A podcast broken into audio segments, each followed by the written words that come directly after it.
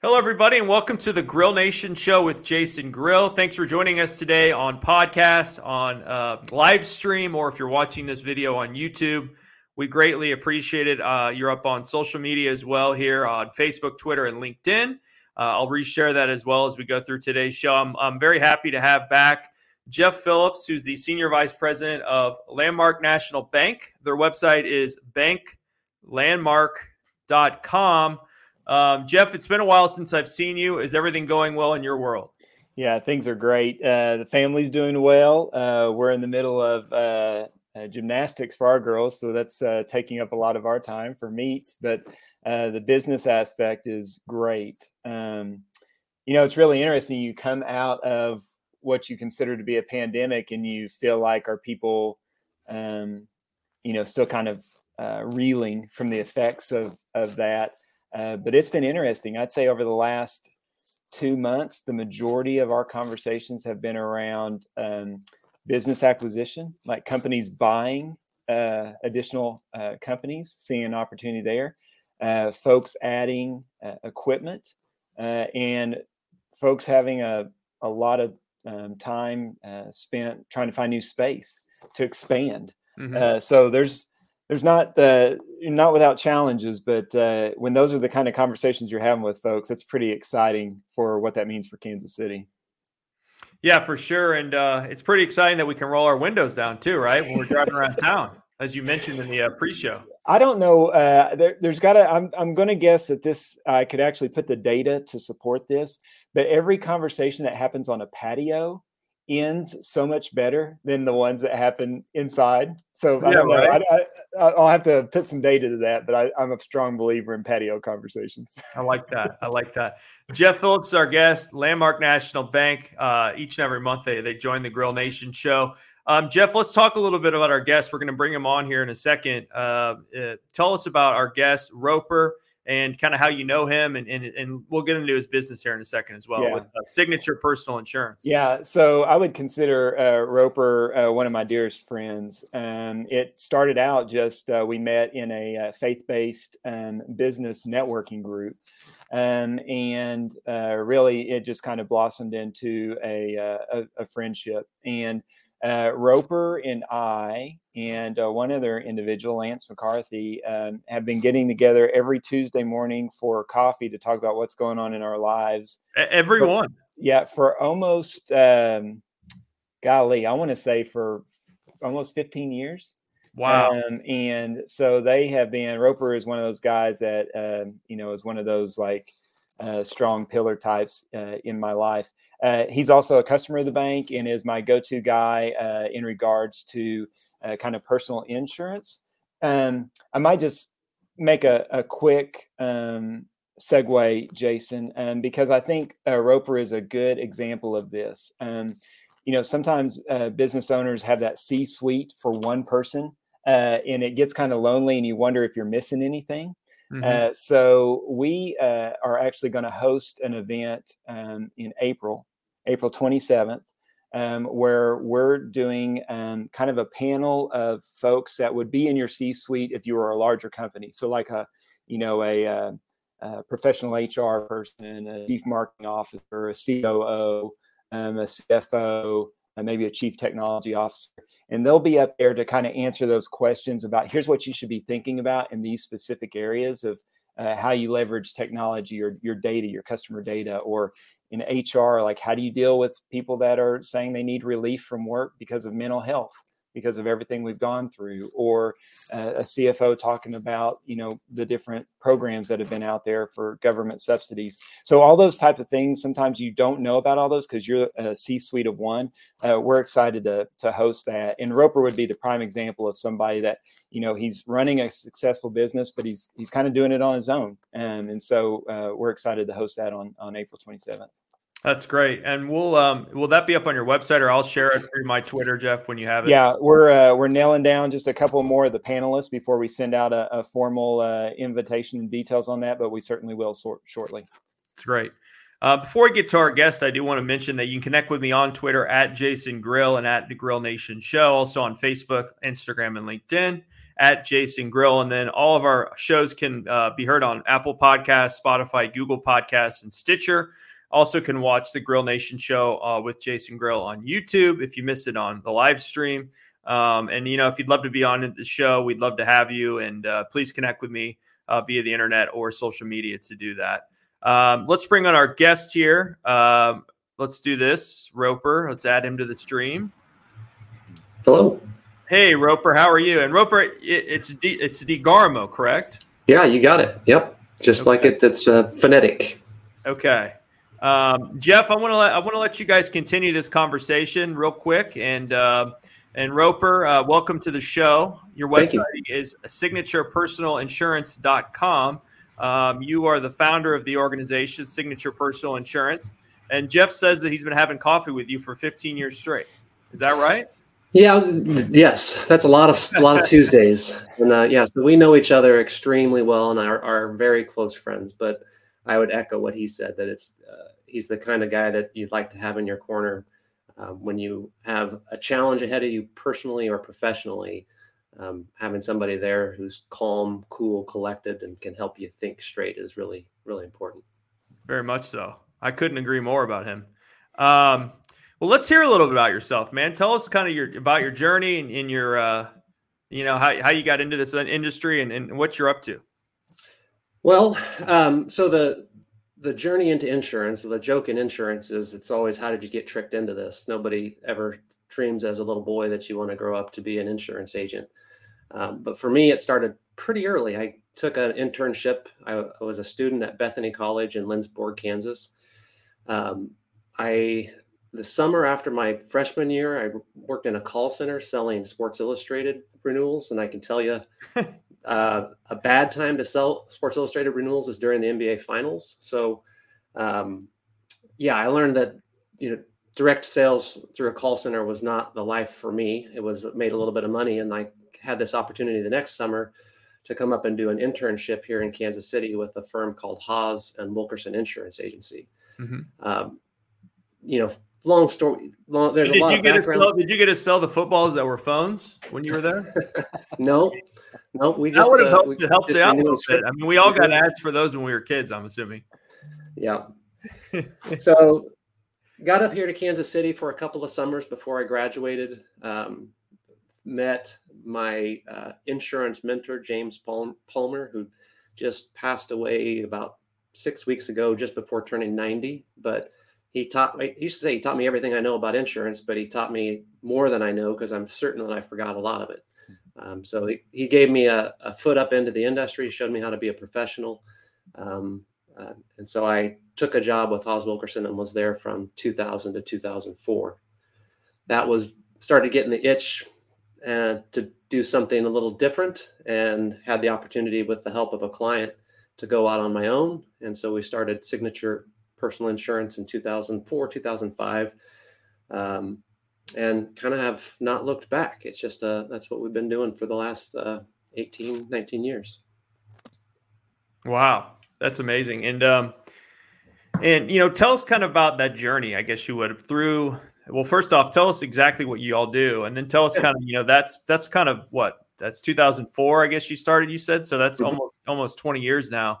Um, tell us about kind of you know what you all do, and, and then kind of talk about kind of how you've you've evolved over those 20 almost 20 years. Yeah so um, being able to explain what we do has been a bit of a challenge over the years. Um, we it, uh, the industry calls what i do high net worth personal insurance.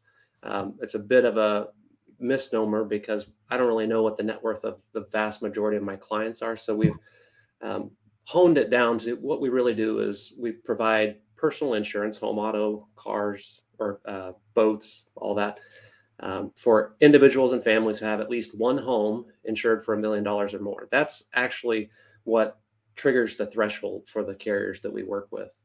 Um, and I got to do that, or I kind of got into that space um, just by working into it at when I started out at Haas and Wilkerson. That you know, I always tell the story that I in the same day wrote a middle market or a standard market homeowners policy and a high net worth market policy, and the the latter was higher premium, easier to write, client was happier, better coverage. And so I just have spent the last, the rest of my career, essentially, for most of my career, um, just dialing up that notch and say, go after the next bigger one, the next bigger one. Um, so today, uh, we're an independent agency. We represent, well, I mean, there's four, primarily four of our uh, carriers are uh, Chubb, AIG's private client group, Pure, and our newest partner is Vault. Um, and those are all direct competitors that have products that are geared towards families that have at least one home insured for a million. Our clients are national, literally 46 different states. So we kind of follow wherever the opportunity is. Um, and for those states that we're not in, most of them we'd be willing to enter with the right opportunity. Well, you only have four left, right? So I, we not sure about Louisiana. It's, we're knocking it's on some doors. yeah. Yeah. So, you know, you said it's hard to kind of explain sometimes what you do and then how you got into it. I think it's, you know, it's one of those things that that nobody really likes. Uh, nobody nobody is excited really to kind of give money for insurance, but it's so important. We we know it's so important because when you do have something that happens, boy, it's nice to have it. And uh, and, whether it's you know the, the insurance you provide or other types, it's I, I've had it happen once, and it's you just think you know you're you're everything's great, and then something just completely unexpected happens and thank god you have your you know people like yourself and companies like yourself that work with you and help you in those situations yeah i mean i i think that is part of the challenge of of talking about first of all it's it's hard to take the time to to want to know the differences between particular tiers of uh, insurance coverage but you know i i generally kind of try to summarize it down that if you can understand that there might be an incentive for a company to offer a little bit better coverage to attract the best uh, homeowners to do business with them. You can see that what that what's really happened over the years is uh, Chubb innovated and said, "Why don't we create a, a product that is specifically for these larger homes?" Because a, a million dollar home or a ten million dollar home is not exponentially uh, more of a risk than a hundred thousand dollar home. Those smaller homes have a lot of risk uh, in relationship to their size. And so you get the larger, better built, better maintained homes, the carrier can justify offering better terms and coverage. And the thing that is counterintuitive is it's most of the time, I mean, sincerely, most of the time, it's not more money. Uh, it's just better coverage. And often it's for less, uh, you can pay less because you have the options are a little bit easier to uh, customize for the kind of homes that we insure. Mm-hmm. Yeah, so I, I think about it, Jason, a little bit like, um, you know, in different areas of your life, you come to um, think that, hey, if I'm going to focus on this thing that I'm doing, my family or my career, I can't be an expert in everything um, and may not want to be. Um, and so you have, you know, maybe somebody that manages your retirement, or you have an accountant, or um, you have a great banker. Um, but you, um, but you know, I think Roper is one of those guys that uh, takes a holistic look at what you're trying to do, right? So it's not, hey, you need to have life insurance so you can check the box. It's like, okay, well, let's look at your financial picture. Do you need to have uh, this kind of coverage from a liability or umbrella standpoint? Um, if, let's say, worst case scenario, something did happen with this house, this is this is what um, you should expect, you know, type thing. So really having an expert to to think about what your specific situation is, and then come at it with here's here's the route I think we ought to go and actually give you a recommendation versus just a off the box. Here's what it is. Mm-hmm. Um, I think that's where the um, he's really kind of made his uh, market is uh, the folks that are looking for that kind of relationship or are um, willing to do business with him. Yeah, you know, I, I read your website, you know, signaturepersonalinsurance.com, and I see a lot of words like curation and customized and uh, protection and you know, it sounds to me that you've you've kind of found a niche and kind of more of that, uh, you know, things that people want. Frankly, they want to they want to have a plan that fits them and not just isn't a cookie cutter. Yeah, I always say we're a niche within a niche. Um, so one of the things that's a bit unique about you know I'm here in Kansas City, um, reaching nationally. The vast majority of our clients, I say, uh, I say our my my brother's my uh, lead salesman Um, he works with me. He's in, actually in Andover, but we have, you know, met maybe 1% of our clients face to face. Most of our clients, um, we initially meet them and have phone conversations to build relationship rapport, answer questions. And then we pivot and transition to a very transactional relationship where they're asking questions and we're giving them written answers with all the background information they need to make a decision. We used to say that, uh, or we do, we still say that our, our goal is to help create informed decisions. Um, I don't love in my in my industry we talk about being risk managers a lot, and I always joke I've never told any of my clients not to do the risky thing that they want to do, and it's usually buying a boat that goes 100 plus miles an hour. Uh, so that, really... that is something that um that you can consider risky. I you know whenever you have a boat, there's just a lot of risk, right? Yeah. I like when other people have boats that I can use. By use, I mean sit in them once a year. yeah. yeah. so you know, uh, but I, really what we're doing is professionally working through a process of helping them insure what is insurable um, or transfer that risk off if it's possible. Um, and we do. I mean, there's some of that where we can talk about the ramifications of buying certain types of cars for your kids and um, that's good you know, yeah i mean those those are the kinds of conversations we can have and we'll work with clients to think about uh, it's a it's a bit of a, a, trap that you can get into of needing to buy a, a safe car but if it, the higher the value it is the more the insurance is going to be for a teenager and odds are they're going to wreck it they're going to back into a pole that's just the way it goes so that kind of conversation we can. Or they can with, get a ticket, or they could get you know. I mean, there's yes. things that I did when I was when I had my license that I think back to now, like, I'm like, and I was a pretty straight laced guy, you know. Let's see if I can get this thing up to 100 miles an hour on I-29. Usually not the brightest thing in the world to do. Now yeah. that I look back on it, but you know, yeah. back then it was like in high school, just wanted to see what see what it could do. Yeah, I was I was with you, and so well, let me tell you, my Mercury Topaz could get up to 100 miles an hour once in a while. yes, indeed. Hey Roper, you uh, you touched on something that I think is interesting for your journey. So you talked about your um, brother uh, being in Andover, and you talked about uh, kind of dealing with customers via email as well as on the phone. And I mean, you you have employees, you have a business, um, mm-hmm. but it is practically all virtual, right? Yeah, it is, and it has been. So I, I felt pretty smug when everybody uh, started moving home to learn how to do remote, and we've been remote since 2004. So um, wow, I, I, I dialed it back a little bit when I realized, wait a minute, that means my office is now occupied with children and a spouse who's trying to teach her class from home. So I felt the strain of uh, everybody being in this same space. But yeah, we've been virtual um, I used to I, before the phrase virtual, I always said location independent. It didn't matter as long as I had a laptop and a cell phone, I could work. Um, and so that's the way we've been. And frankly, we chose tools and resources to make that possible all along the way. Um, so it's myself and uh, my older brother Remington is a salesperson for me. He's in Andover. Crystal is my right hand. She's uh, in uh, Salina, and then we've got a smattering of other people. Um, Courtney's down in Wellsville. I've got a Julie out in um, Colorado Springs.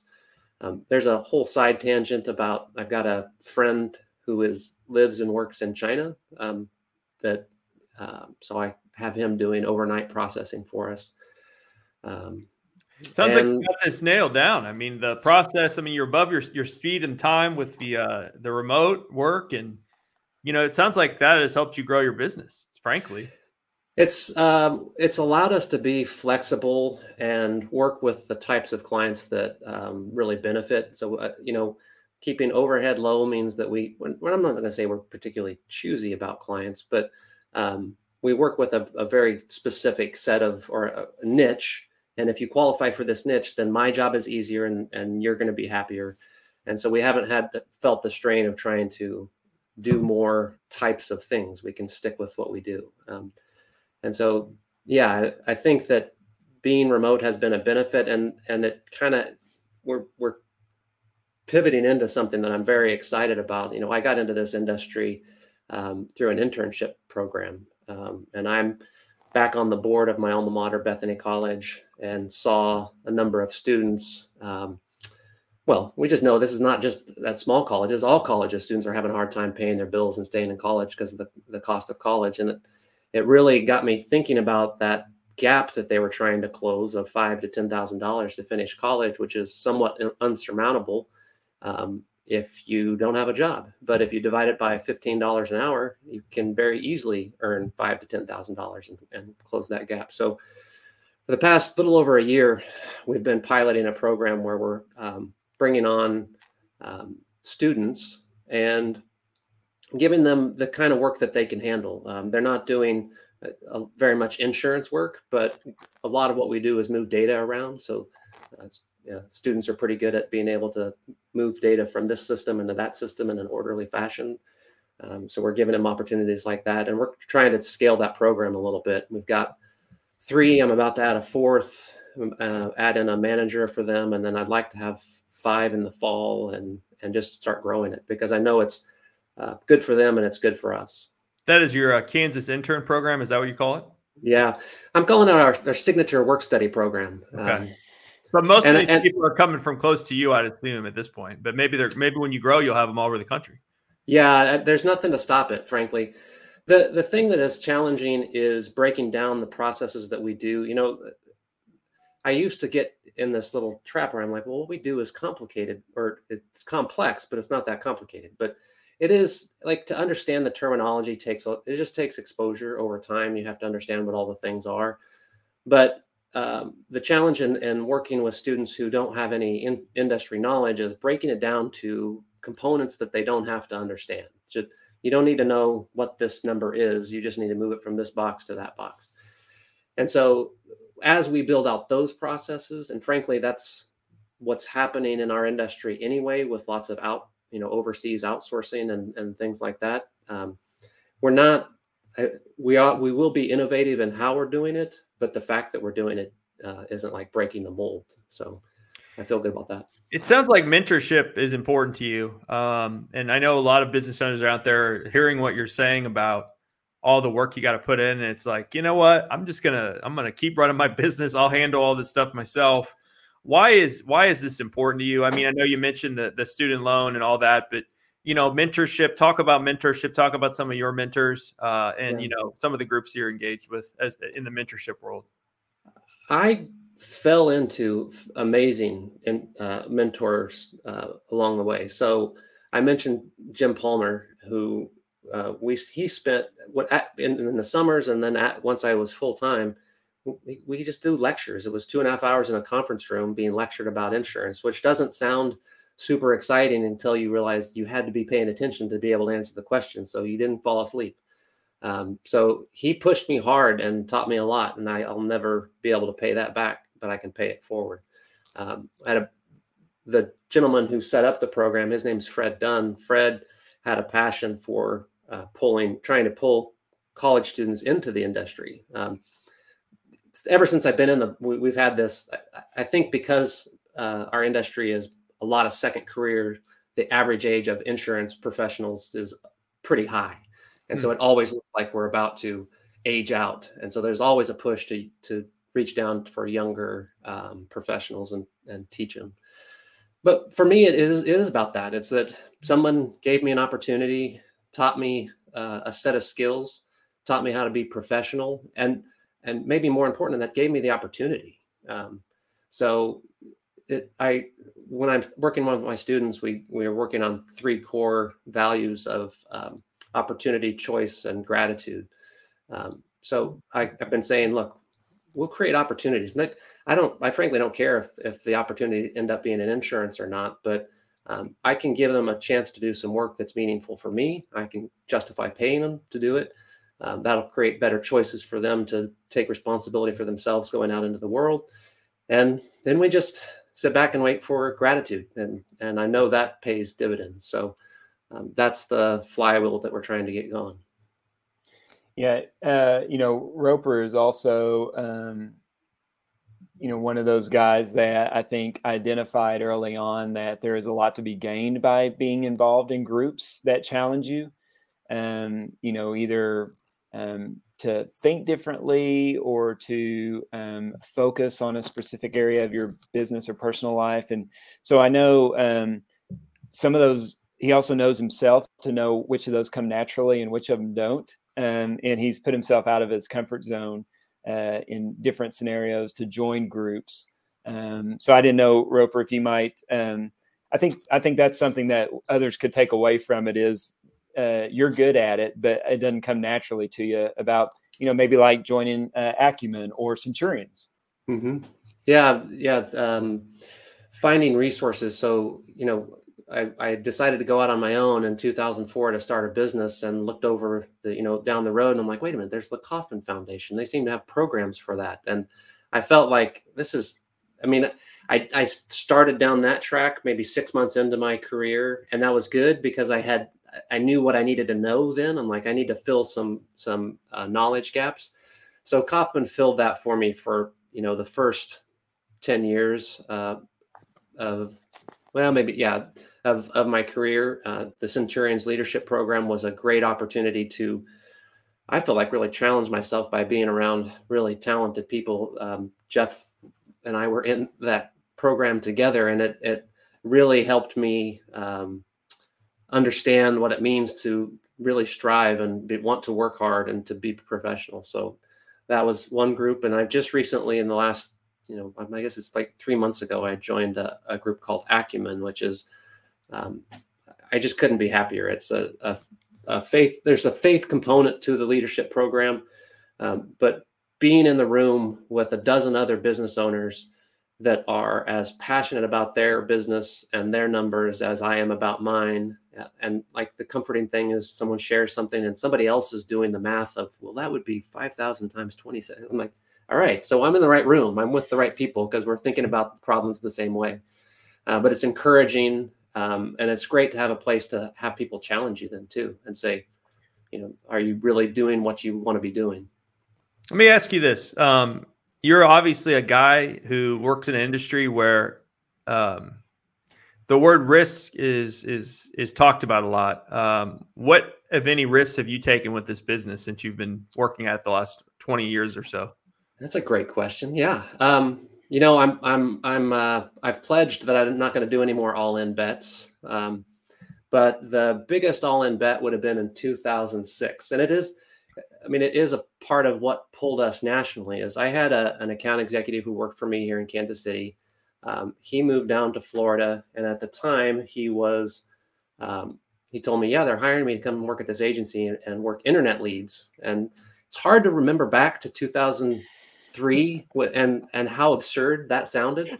Um, but where were we at at that point? We we didn't have Facebook yet. We didn't have Twitter. We didn't have. I think YouTube was just starting, or it was maybe in 04, 05. We definitely didn't have a thing where you could just like LinkedIn yet, or if we did, it was no one was on it.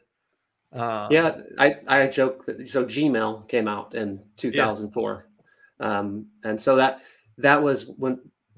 We Remember when you got an invitation? You got an invitation to join Gmail. You thought you were like some special person. Yeah. you know, like 20 years ago. wow, my Hotmail and Yahoo account. I don't have to use my AOL.com anymore. Wow. Now yeah. everyone has one. They do, and and unless and, they're old school, there are people that that will not leave their Hotmail or Yahoo account. As you, I sort of want to go back and get it. I got, I have plenty of clients who have an AOL account, but oh yeah, uh, my old man, my old man still uses his, and I'm wondering to myself, you know, used to pay for that. I, I don't yeah. know if he still pays, but it's who knows.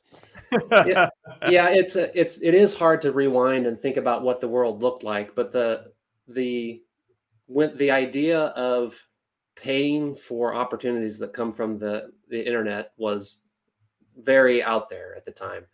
In fact, well, and so he talked to me about what he was doing. He started it and he showed me his numbers of what he was actually producing. And I'm like, wow, okay, I got to give this a try. And I, I talked to the insurance or the, the lead aggregator about what we do. And I said, I'd love to buy leads, but they don't do me any good unless the dwelling limit on the home is a million dollars or above. So they said we can. Well, you always at a million then too, Roper. Yeah, yeah. So now today you're at the same as you were as you were then. Entry, right? And now houses are even in Kansas City. It's like, you know, a million dollar home three years ago used to be uh, this mansion, and now it's like people are selling their homes for Yeah, you know, it that that is a, a side conversation about the, the difference between market value and reconstruction cost, uh, and and it had it's part of what makes me a little unique in being specialized in high net worth in Kansas City. The construction labor and material costs in Kansas City are dramatically lower than you might imagine in New York and mm-hmm. San Francisco and um, up and down the coast of Florida. Um, Sorry to interrupt you there. That was just no, no. It's about the whole time I was like a million dollars at home. I'm thinking to myself, you just mentioned that in 2004. Those yeah. were some very rich people. I I do some. I, I, hope he doesn't ever see this, but I the the founder of both AIG's private client group and Pure, two of our um, companies. That's one of I got to meet him when I was at Haas and Wilkerson, and they came in talking about their target market are homes a million dollars up and above and I was too young and dumb to realize I was supposed to be in the room and not talking. But I asked questions, um, and one of my questions was like, "Seems like a million dollars isn't your target. That's your the bot the entry level. Your target must be higher than that." And so having that opportunity to see that product roll out, and of course the target market is higher than that. I will tell you, I've learned over time though that my my target market has a ceiling. Uh, we divide our network into high net worth and ultra high net worth, and I have a handful of truly ultra high net worth uh, individuals. And it's not that I can't take care of them, but it, they're less likely to have been abandoned or not being well well taken care of.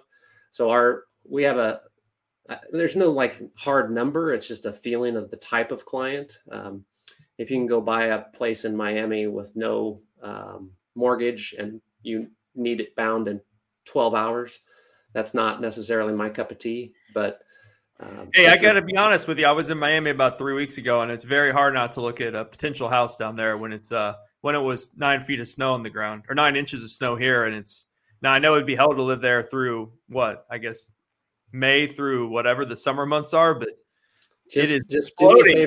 I might have to call you if I ever reach that call me before you make an offer because that really good deal is probably uninsurable. That's why it's a good deal. So I, I, I, can speak from experience. I could talk to you forever. I, I, feel like Jeff, we're learning so much from Roper, and I don't even know if we even got to the point of the uh, risk. Yeah, I know. I want to hear about this all-in bet on all in bet. Yeah, yeah, yeah. So the all-in bet, you know, you fa- is you find out about um, this internet leads thing, and I tell them what I what I needed, and they said, yeah, but we'd have to create a custom filter and in order to do that, we need you to commit to $10,000, a $10,000 buy from us. And I'm literally a one man band at that time. I had no employees. It was my money, nothing else. Um, and so um, I looked at my bank account and there was nothing there. And I looked at the credit card that had a $10,000 limit on it. And I thought, yeah, I can make this bet. And so we, I pulled the trigger to start buying leads. Thankfully, they didn't fill the ten thousand dollar buy that that they thought they could do. But uh, literally, the first lead we purchased was somebody relocating from San Francisco to Austin, and he started his insurance shopping online, and it just clicked. I'm like, oh, that's who shops for insurance online. People who made their money from um, internet or businesses that were technology based. And of course, today, it, in our industry, like 90% of um, insurance review processes start with an uh, internet search. And I kind of wondered what what are the other 10% even doing? They're probably asking their neighbor who doesn't necessarily have a very large grasp on the on the whole market. But yeah, so that was a big bet. Um, but it was a big bet that proved the market that told me what I where I could fit in. And that's the a bit of a the niche within a niche too is that we're working with individuals that are not otherwise connected because obviously everybody knows somebody in insurance. Um, but there's lot the various reasons why someone would reach outside their network for their own insurance like relocating across the country or um, things like that. So roper how do you approach that now? I mean here you are you know 20 years later and um, it's not the dollar amount so much as it was maybe at the time like that was a huge number and it almost seemed like insurmountable you know? So it's like yeah i'll bet the farm because like you know the farm's only worth this much but now i mean you have a business that is has real market value right mm-hmm. like you have uh, you're at a different point in your career to where hey at some point i'd like to not do this forever, maybe, you know, so I'd like to stock some money away. So how do you approach that now? What, what's your kind of decision filter for whether or not something is too big of a bet? I think I have to uh, be honest and say that I started, I thought I was just going to start taking chips off the table maybe three or four years ago. Um, and stay small and profitable was the plan. Uh, I didn't need to be big. Uh, there's no ceiling to how big you can grow an insurance agency if you want to invest the money to do it. Um, but I've never the, the, thing I'm learning how to do is be a leader. Um, I've never really wanted to lead or manage people, um, so I just hired people who were uh, self starters and self disciplined and put it, let them do their thing. Um, but as this idea of working with students has come along, I have a it gives me a reason to want to grow. Um, I'm starting to understand that I have a knowledge set and a market access that can be leveraged for the opportunities of others. And so that's, you know, you, you say, what are, what am I willing to bet? And the financial side is not that hard um, because again, like I've got a good banker, I've got a line of credit. so I can cover, I can cover the, the, the cost of a bet on a, uh, a person or an idea uh, what's been a little harder is it's not hard. It, it's mostly time. It's a it's a lot of work to train people um, and the sort of build a program while people are in it. So that's been a challenge. Um, but I mean, hey, working with about working at something that you have a passion for is so much more fun than just trying to make a few extra dollars. Yeah. So I think uh, you said something there that sparked something in my mind. Um, you know when you're kind of in hand-to-hand combat growing a business it the things that you're doing are resulting in growth or revenue right so mm-hmm. it's kind of easy to rest your head at night knowing okay the things that i did uh, increased revenue or made my business better uh, i feel like over the last year you have focused on things that don't have a next day impact on revenue but mm-hmm. are critical to your organization. And I'm thinking specifically about how you have been able to kind of crystallize your message and your vision about who you are as an organization and what you're going to focus on and where you're going to dedicate resources. Can you talk about if that was completely a miss a miss on my part or if that's no. uh, what's going on in your world? Yeah, and so obviously Jeff and I've talked about this, uh, uh, some of this stuff, um, but I let's see, it must have been in 20 20, we read Simon Sinek's Infinite Game. Uh, you know what? Back up. I got to see Simon speak in New York in February of 2020. So rewind a little bit and say, wait a minute, where were you and what did you bring back from New York? Um, but um, so I, I, listened to his his presentation on Infinite Game. Thought it was uh, intriguing enough to uh, do a book study with uh, a couple people in the business with me and we started through that book um, and you know fast forward to the end and we keep looking back and i felt like we stepped in a big pothole on a just cause um, the, it was clear that we we understood what it meant to to run an infinite game to think long term or think about building systems that can last but i couldn't even in a little bit articulate uh, a just cause that was worth sacrificing for um, and so we kind of sat with that for more than a year, frankly. Like, what are we really doing this for? If it's just for money, um, honestly, if it's just for money, that it makes more sense for me to roll my operation into a much bigger operation where I can have more resources and scale and all that. But you know, as we started thinking about the the reason that the people that work with me now, my current team, why do they work with me? It's that flexibility. Um, and we like working with each, with each other. Um, so that just all of a sudden clicked that that's the that's really what we're about is giving opportunities. And so, you know, matching it up with students and realizing I have a a passion for giving. I mean, I felt like my opportunities came in a strange way that I couldn't have earned on my own. And so I kind of want to find students that uh, maybe need a shot, uh, a, a, chance to prove themselves and learn something and, and, move forward. So that, you know, you, I think that's what you're getting at is the thing that things that I'm betting on now are, are the long term of that. And frankly, it's it's an intrinsic value thing that everybody responds to. I, I, my insurance companies are clamoring to participate.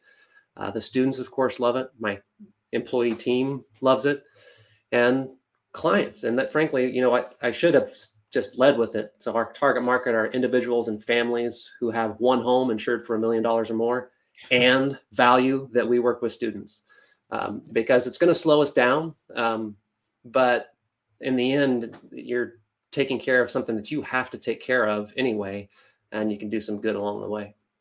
And you've been going through a lot of visioning, um, you know, it sounds like, and efforts to kind of just take yourself to the next level in all these different ways. And what does that process look like? I mean, is that a is that a weekend retreat, or is that like, you know you're talking to Jeff at coffee every Tuesday, and he's giving you kind of what he thinks? What does that look like? Honestly, it's obsessively thinking about the same question over and over for five mile run every other day. Um, but no, that got a runner here. I like that. Yeah, that's a good time to think about these things. Yeah. So I had honestly never heard the the phrase EOS Entrepreneur Operating System until that's not fair. Jeff gave me the book probably a long time ago, and I I realized it was a textbook that needed you're supposed to do the work as you re- read it. So I set it aside because that was hard to do while you're running. Um, but then uh, getting back to it and realizing what EOS really was about, and understanding there were tools in there for organizing your thoughts on one year, three year, five year plan. Um, that's really been our process of thinking about. It gave me a some insight on how I could not just grow my business by me doing more, but by building out the resources and finding the right people to do each piece of it um, and and scale that way. So uh, that's been a big part of it, and we're we've been working through that for the last probably six months, uh, and it's been really helpful to be able to look. I still can't look ten years out; that's too far for my entrepreneurial brain. But five years feels pretty uh, solid. Well, then, good segue to your uh, top goal for 2022. I mean, now we're in March now, so now we're out of the winter time almost. But have you accomplished your goal for 2022, or are you still working on it, Roper? Uh, still absolutely working on it. I mean, there are some structural things we're working on within the business um, about getting the right people in the right seats on the bus. Um, so that I think we'll have wrapped up uh, within the next 30 to 60 days. But my top goal is to have five students doing meaningful work at a meaningful wage uh, come fall. Um, and if we can do that, I know that means that in the next year we can have 10 and probably, you know, three of them will have experience and they can start to train each other.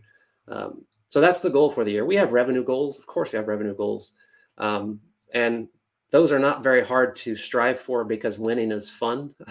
so, uh, but setting the goals on the things that uh, require uh, time, attention, effort. Uh, that's that's where my head is right now.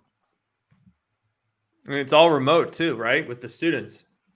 Yeah, and I think that's one of the things that clicked with the the the pandemic helped me out a little bit. I've been saying this for years that most jobs are can be componentized and done remotely. Um, but I think it gains traction when you everybody you know, with a flip of a switch went home and figured it out. Um, so part of what we're building is we're piloting it around insurance, but this is something that I think is available for virtually every industry. There's something that is happening in the back office that could be better done uh, by a student who needs the opportunity to learn the skill and the trade. Hmm. I agree with you. Um, best personal and career advice you could share with us as we uh, we get some more of our uh, less intense questions here down the stretch client once. this would have been like 2000 uh, i don't i don't remember actually 2010 or 12 or something like that. I started getting an itch to i you know looking around at my client base and realizing the level of wealth that i had connection to and thinking man i ought to be doing something in financial services not just insurance.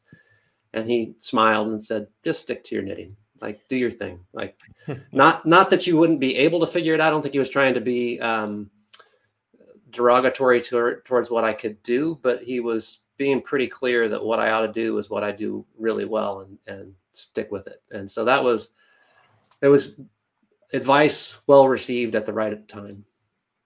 That's great advice. Um, what about personal?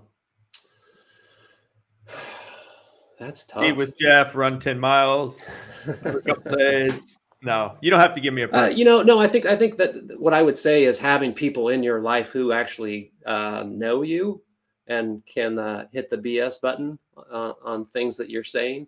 So um, and challenge you. Um, that's really important. I, and so that's having not just friends, but people who you're willing to be vulnerable with. That's the Mm. that's been a life lesson.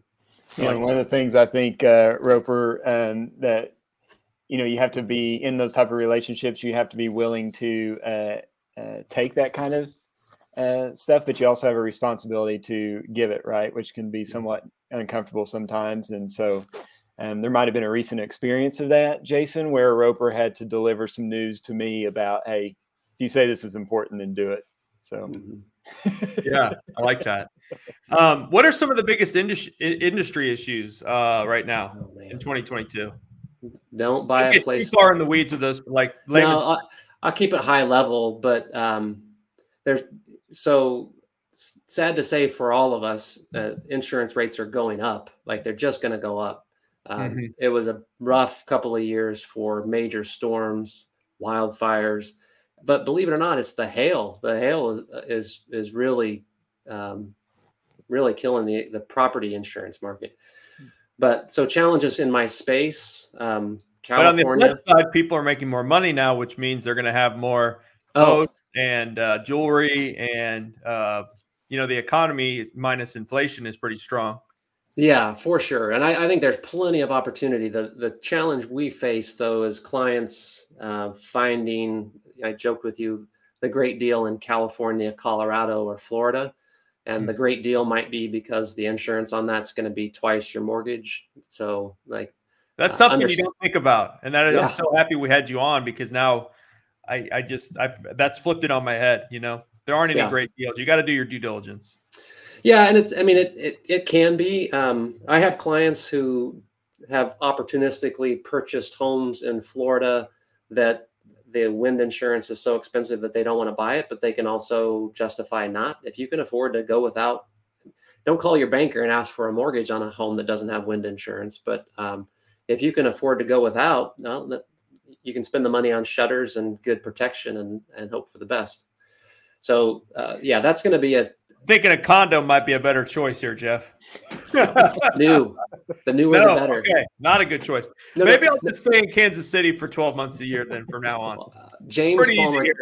James Palmer gave me good advice uh, almost every at every corner, but he said, "Roper, take your family on vacation every year. Go someplace nice. Go someplace for as long as you want and relax, and give the keys to the owner when you come home." And he made it very clear that you don't want that home on the coast. You just want to go visit and then come home. So uh, I like that's that. my. That's some good advice. mhm. Some really good advice. Um, okay, so it, it, uh, the insurance rates are going to go up. That's good to know. They're going up, and and any place that's wildfire, you know, any place that is wildfire exposed is going to start to be a challenge. So all over uh, Colorado, Montana, um, Idaho, these are all places that are those, really are, those are places that are growing. You know, people Yeah. are moving to those places. Yeah, and it's beautiful to have a big, beautiful house back in the woods. But that is what we've learned in the last three years is when the fire decides to go a particular direction with a hundred mile an hour wind, it's going that direction, kind of no matter what breaks you've put in. So um, the the market's going to be tough for the insurance on those. But I, again, I'm not a. I, I don't really think of myself as a risk avoider. Uh, just know that if you're buying a place in the forest, you need to evaluate that risk. hmm So people's risks, we're, we're we're fairly lucky here. We got tornadoes, I guess, but um, Yeah, for the for the most of us, what we really and maybe this would be simple advice everybody could take. Um, you could go look into automatic water shutoff valves. They're likely to start being required by insurance companies. We're talking about all these big disaster things that can happen: fire, hurricane, earthquake, those types of things. But the thing that's much more likely to happen is the supply line to your toilet breaks and floods three floors. hmm, Uh, that happened to me recently. Just a drip, a little drip in a ceiling from a plumbing issue could cost you five, six, seven thousand dollars that you were not expecting. Yeah. Brutal. So uh, a water shutoff valve takes keeps it. Uh, you know, it just senses that there's movement of water that is a telltale sign of a leak and it flips that switch or shuts that valve off so you can go find it before it, uh, you know, a $5,000 repair becomes a $25,000 repair. I need those in Brookside. We need more of those in the homes in Brookside. Um, quickly, Jeff, I know, I know we're about at 50 minutes here. I, I love talk. This is done great. Um, how about uh, this is kind of a fun question since you are in insurance. Um, what would you be doing if you weren't in insurance and a business owner? Um, You're gonna be like, I would have, I would have gone to the PGA. I'm a great golfer, and uh, no. You know, I don't. It, it is so hard to say. Um, honestly, I I took the opportunities that were presented to me and didn't really look back. Um, I I I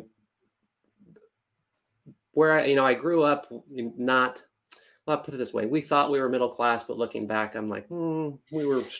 that was upselling it a bit. So, well, I come from small towns in central Kansas and Nebraska, and so I saw the opportunities and just grabbed them at every every chance I got. I had the opportunity in the last month or two to think about what would I do if I had to sell my business for some reason. A, a friend um, had life circumstances put him in a place where he felt like he needed to exit sooner than he wanted to. Um, and that really upset me. so I had to think about that. Why did that upset me? Um, and so I have processed down what would I be doing if, if I weren't selling insurance? In some way, I'm going to be working with mentoring people, um, whether it's, I don't think I would be a particularly good coach, like a sports athletic coach, but find a place where you're uh, teaching somebody a skill to better their life. So whether I, I, would be doing something like that. You could always be an adjunct professor. There you I, go. It's you it's on the radar. It's on the radar. you have to leave your house though. Well, you could teach online. You could do an MBA course or something online. There's a lot of local yeah. universities that would probably love to have you. Um, and then I guess Jeff, you have any other questions? I think you know it's interesting to. What is one quote maybe that you you like to live by that you that you that you think's great, or a, a book or a quote that you really kind of for of me? Turn? Yeah, yeah. Uh, this is quoting Lou Holtz, so it's uh, our core value. Uh, can I trust you? Do we share a commitment? And do you love me? Do we love each other? I I always soft, I've been softening that one for years by saying, uh, do we respect each other? So I'm really trying to like uh, break out of that because that's that's the the, the real heart of it is uh, do we care about each other and do we want good things so um, that has served me well in virtually every relationship in my life uh, thinking about trust commitment and and mutual respect or love um, it, it, you can generally if you're having a problem in a relationship you can generally drive it back to one of those um, and and you can build from there yeah, Lou Holtz, a friend of mine, was uh, was at Notre Dame when he became the head coach, and he just told he always tells me stories about Lou Holtz. You know, uh, when he showed up there and got on the podium, he's like, "I'm five nine, I had a lisp, and I'm your new head football coach." I mean, the guy was like, just, just, just you just when you see him, you wouldn't think like this guy is going to just blow blow your socks off as a football coach, and you know that that quote is very powerful. That's a great. Well, quote he's so you know i got to out in salina kansas he came as a keynote speaker for the salina chamber of commerce in fairness that was probably my first internship. I did a one month uh, stint with the salina chamber of commerce and got to hear lou holtz speak. And by the end of this 45 minute presentation i was ready to run through walls and fire for the man. So i'm like no wonder his football team is good. Like you're like in 45 minutes you can motivate a, a crowd that well? That's that's pretty good yeah. skill. Very cool. Well um Jeff, do you have any other questions? No, I think we I think we covered it. Roper, I, I really do appreciate uh, just your uh, vulnerability and in, in sharing kind of where you are currently and how you got there. And I would encourage folks that, um, you know, if you've kind of set it up in your life to where you've said, I'm going to have experts surrounding me to uh, help me navigate all the decisions that got to be made, I, I can't uh, recommend any higher uh, to visit with Roper. And I'll just echo my second layer of qualifications. Find me if you think working with students is important, and because you, you, if you're listening to this, you're buying insurance already. Uh, and one of the things we're looking at is just giving our students opportunities to work through the process. You know, I, I really don't care if we write the the business at the end of it. We know we'll get our fair share if we're getting opportunities. So if you or someone you know thinks you qualify for what we do and you think what we're doing is interesting with students, you you can probably find me. The URL's on the screen, but if you can't find me by name, um, that'd be it's pretty and unique you, name in you're in Google. 46 states. Yeah, so we'll follow you. Oh. We'll find you. Let, and let's add the rest of them. well, we didn't get into which four states those were, Jeff, but I'm sure we have some friends in one of those states that could help us. We can make it happen. Uh, That'll be our goal for next time we have Roper on. Yeah, Roper, Roper DeGarmo, thank you so much for coming on the Grill Nation show. Owner of Signature Personal Insurance, their website again um, is signaturepersonalinsurance.com. I want to thank Jeff Phillips, Senior Vice President at Landmark National Bank. Banklandmark.com is their website for joining us today as well. Uh, great contributor to the show. Uh, this was a fun one. Uh, really looking forward to, to talking more in the future. And uh, Roper, congrats on all your success as, as a business owner and as a you know as a mentor and as someone who's trying to to do a lot of really cool things here in local community and throughout the country. Yeah, thank you. Thanks for the opportunity. Thanks, Roper. Thanks for everyone for watching or listening today. We will see you again soon. Have a great day.